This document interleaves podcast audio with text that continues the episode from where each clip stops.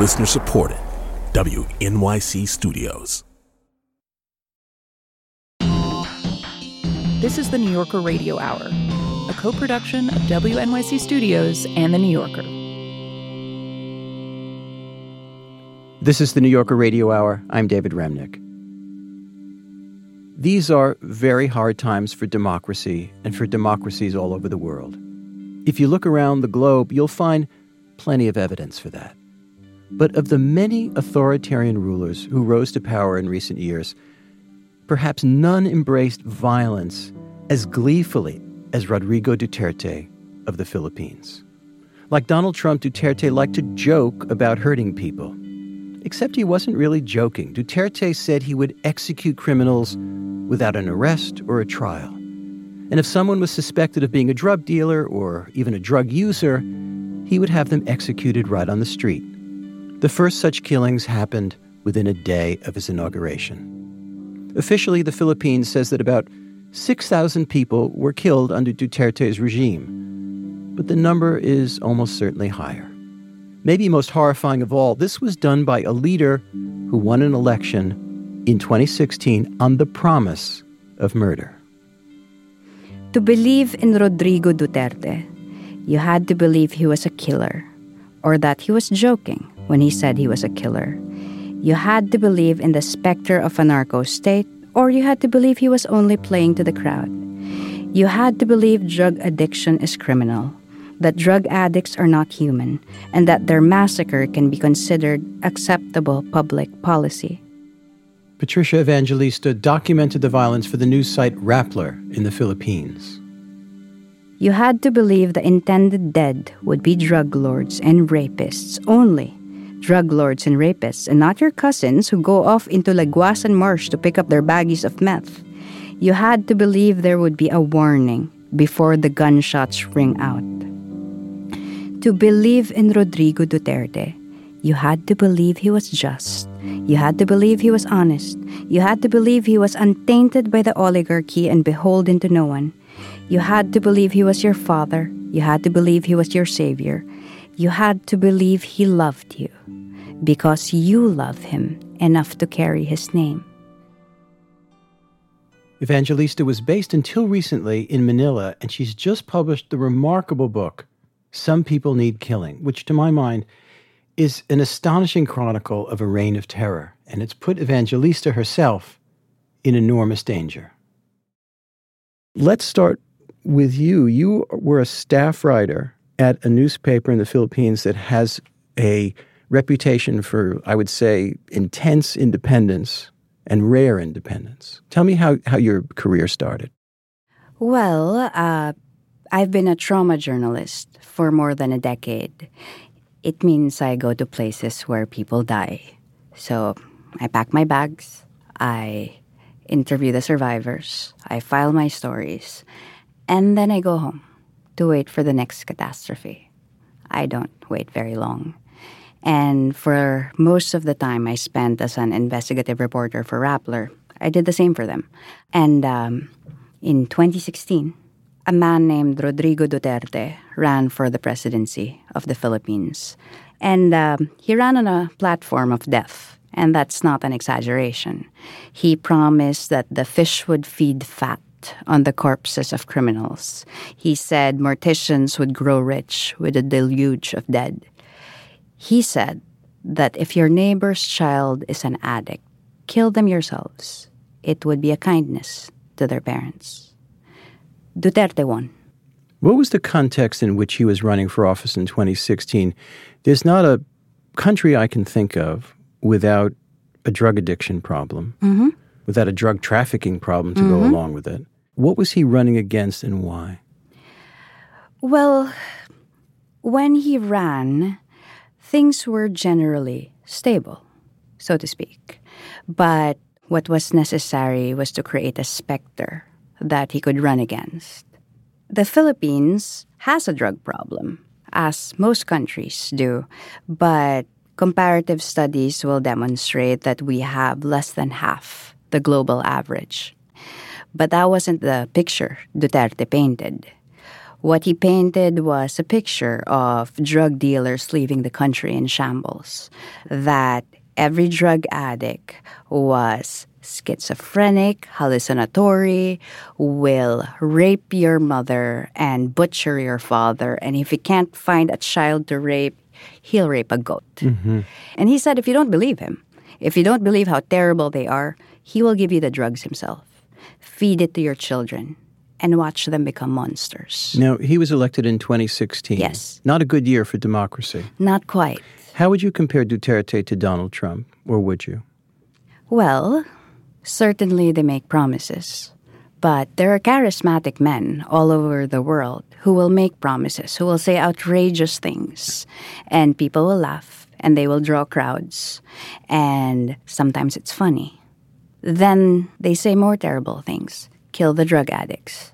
It can never be a crime to say that I will kill you if you destroy my country. That is a very legitimate statement. And people will find maybe that's a little acceptable because they make my life terrible.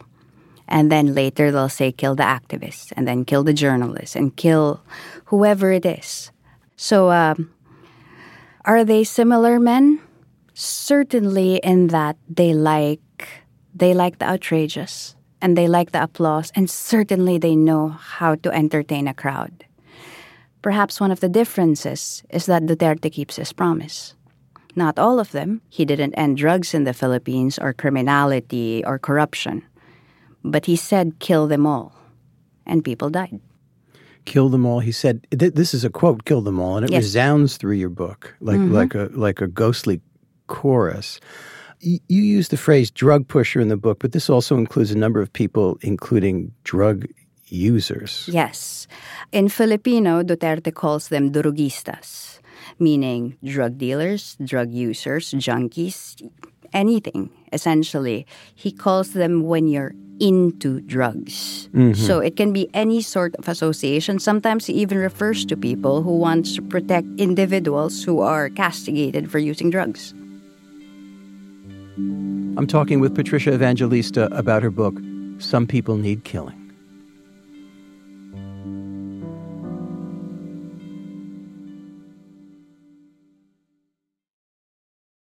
Hi, I'm Roz Chast from The New Yorker. The New Yorker Radio Hour is supported by NetSuite. Okay, quick math. The less your business spends on operations, on delivering your product or service, the more money you keep. Obvious. But with higher expenses on materials, employees, distribution, and borrowing, everything costs more. So, to reduce costs and headaches, smart businesses are graduating to NetSuite by Oracle. NetSuite is the number one cloud financial system, bringing accounting, financial management, inventory, and HR into one platform. With NetSuite, you reduce IT costs because NetSuite lives in the cloud with no hardware required. You cut the cost of maintaining multiple systems because you've got one unified platform. Backed by popular demand, NetSuite has extended its one of a kind flexible financing program for a few more weeks. Head to netsuite.com slash New Yorker. netsuite.com slash New Yorker. The archives at Carnegie Hall hold treasures from our cultural history. In the new podcast, If This Hall Could Talk, we use these items as touchstones to explore how the past shaped the world we live in today. I'm your host, Jessica Vosk, and I'll be joined by historians, performers, cultural critics, and others to look back at the iconic venue's legendary and sometimes quirky history. If This Hall Could Talk, from Carnegie Hall and distributed by WQXR. Listen wherever you get podcasts.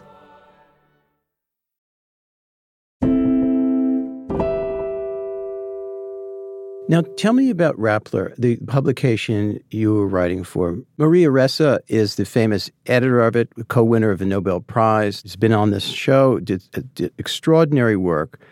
Tell me about how you started working on the Duterte regime's brutality, what your day to day life was like, and what kind of danger you were in day to day. What was good about working for Rappler was that there was no editor who said, step back, it's dangerous. Maria was something like a lightning rod. When the government was angry, they directed the anger at her.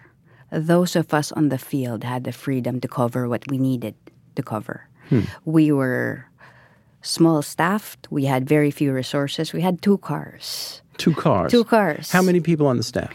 Um, for reporters, less than 20. Tiny. Tiny.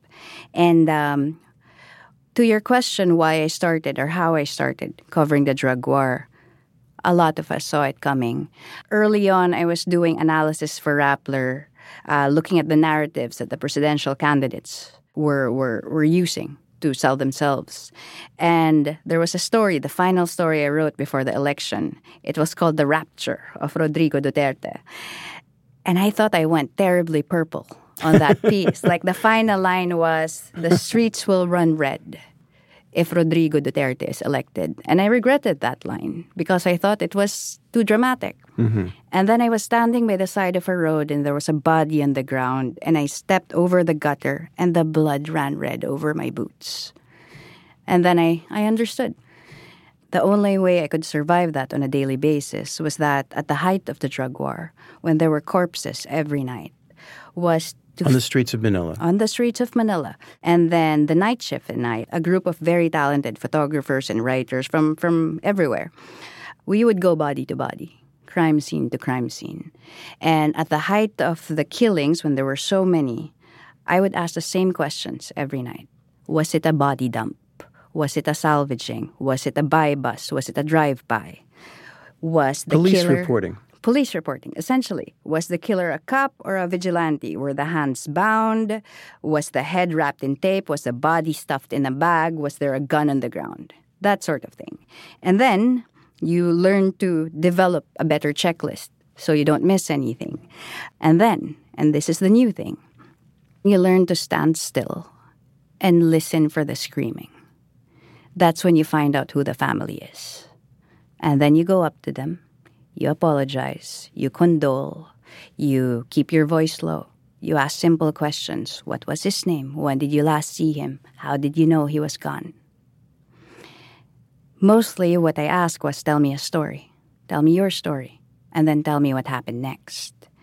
And the methodology was important to me because it kept me it kept me on the scene in my mind. And I would test it every time.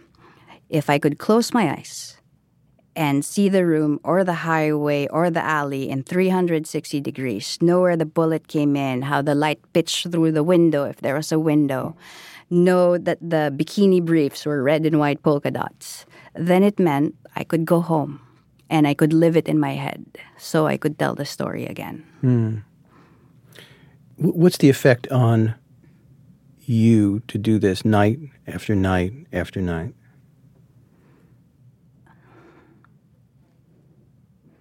I knew this question was coming. I still don't have an answer.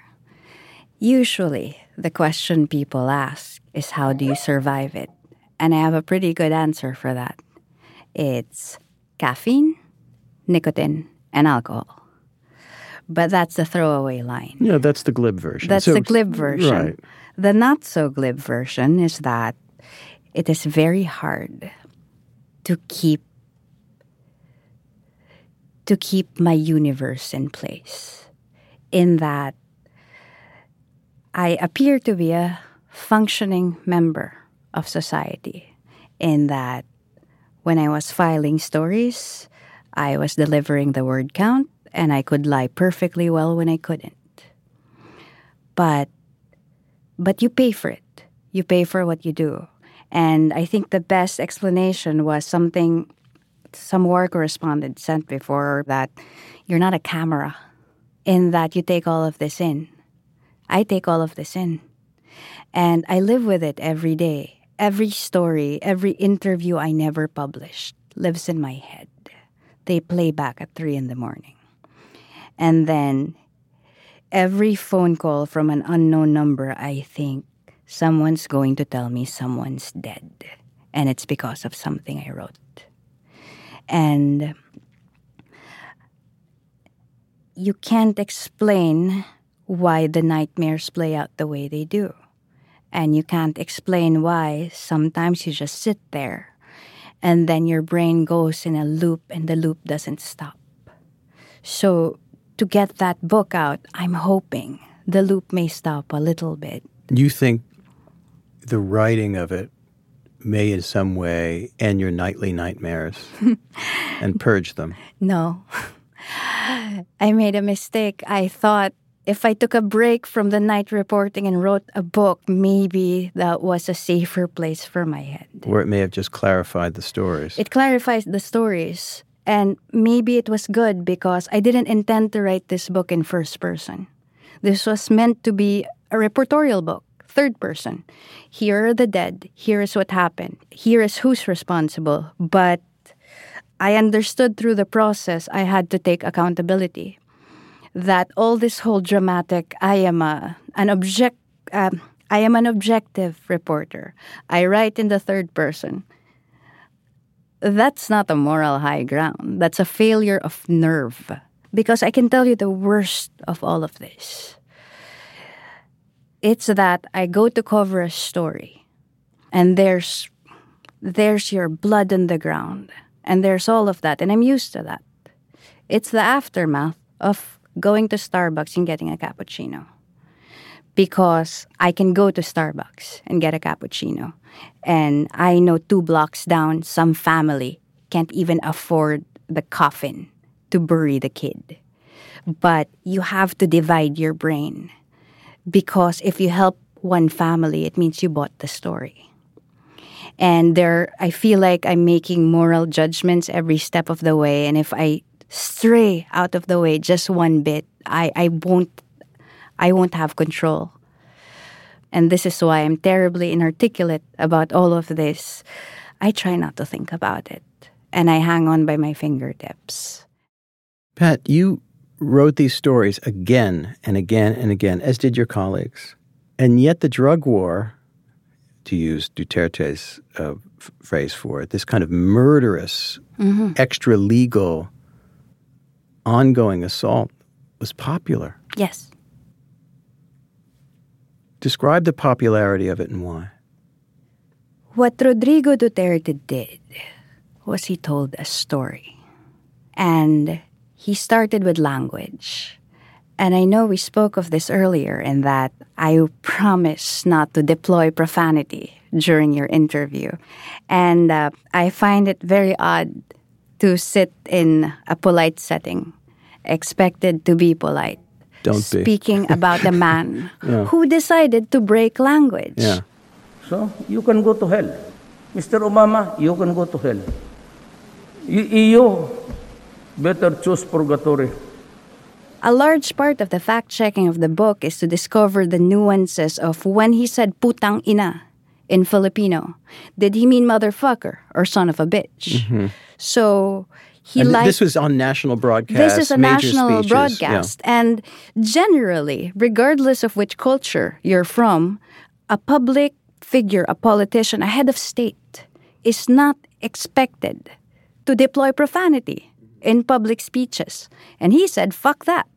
So he said Barack Obama was a son of a bitch. He said the Pope was a son of a bitch. Many people, many institutions were sons of bitches. The European Union, the United States, journalists, the United Nations, activists, drug dealers, everyone.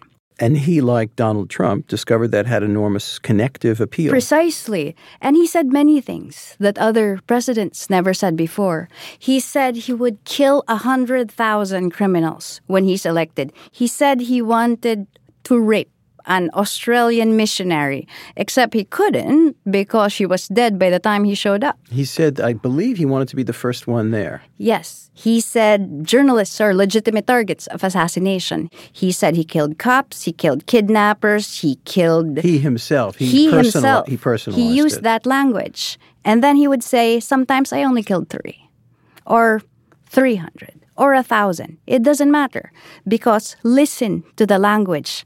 I killed, I shot, I saved, I ordered, I. I, Rodrigo Duterte. So it's that sort of mythology that exploded. Rodrigo Duterte, the one who will save us all. Okay, so what did you learn about your fellow Philippine citizens? What did you learn about your own country that you didn't know before? I, we ask ourselves this mm-hmm. where Donald Trump is concerned.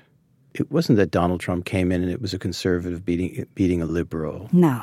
It was something else. And we learn things about the state of the country, the division of the country, what people feel, what they're reacting to, and not all of it's pretty. Mm-hmm. I learned that inasmuch as Duterte made himself the everyman, it meant every man could be Duterte if they wanted. Duterte may have provided the language, he provided the vernacular, he provided the narrative, but we wanted it too. We decided some people didn't deserve to live. What effect has this had on the country as a whole? You write these stories, and what effect did this have on the populace? I hesitate to use the word trauma because I'm told this is a word that is overused in general. But we're a traumatized nation. And the trouble is, in the aftermath, after six years of Duterte, we elected the son of another dictator. And we elected Duterte's daughter. So it's the dictator's son with the Punisher's daughter. Bong Bong. Bong Bong Marcos. And uh, there's no accountability there, there's no reckoning. So if you don't know there are wounds, you can't fix things. So there are many children and many generations of people who will continue to believe that some people, because of some failure of virtue or some sickness or some whatever any politician says, some people do not deserve to live. Now, how long have you? How long has it been since you left the Philippines? Give or take a few months. I. It was recommended that it was in my best interests. What does that mean? It means we don't know the risk of having released this book. And do you think you'll go back? Yes, absolutely. When I'll go back is not certain, but I have to go back. In that it's not it's not a moral patriotism or anything. That's my home and the story is ongoing. It's it's not over. People are still dying on the streets. Journalists have been shot in Manila, and there are many other stories that have to be told about my country. I am I am a field reporter. That's where I belong, and I'm also formerly Catholic. I own the guilt. How can I sit in New York when the people whose stories I told, who took the risk to tell me their stories are sitting in shanties across the country and might be at risk because of things they told me. In the book, you describe yourself as a citizen of a nation I cannot recognize as my own. Do you still feel that way? Yes, but in a more nuanced fashion, in that I am Filipino. I take accountability for the choices we made. We voted for Duterte. I may not have, but that's that's under my watch as well. But I refuse to believe this is the only possibility for my country. I don't think this is the only future possible for us. Do I believe that journalism is the way forward? I don't know. Because I have learned after many years to negotiate my expectations as a journalist. If I believed my story saved lives or changed things, I would have stopped working. I wouldn't have been able to get up in the morning.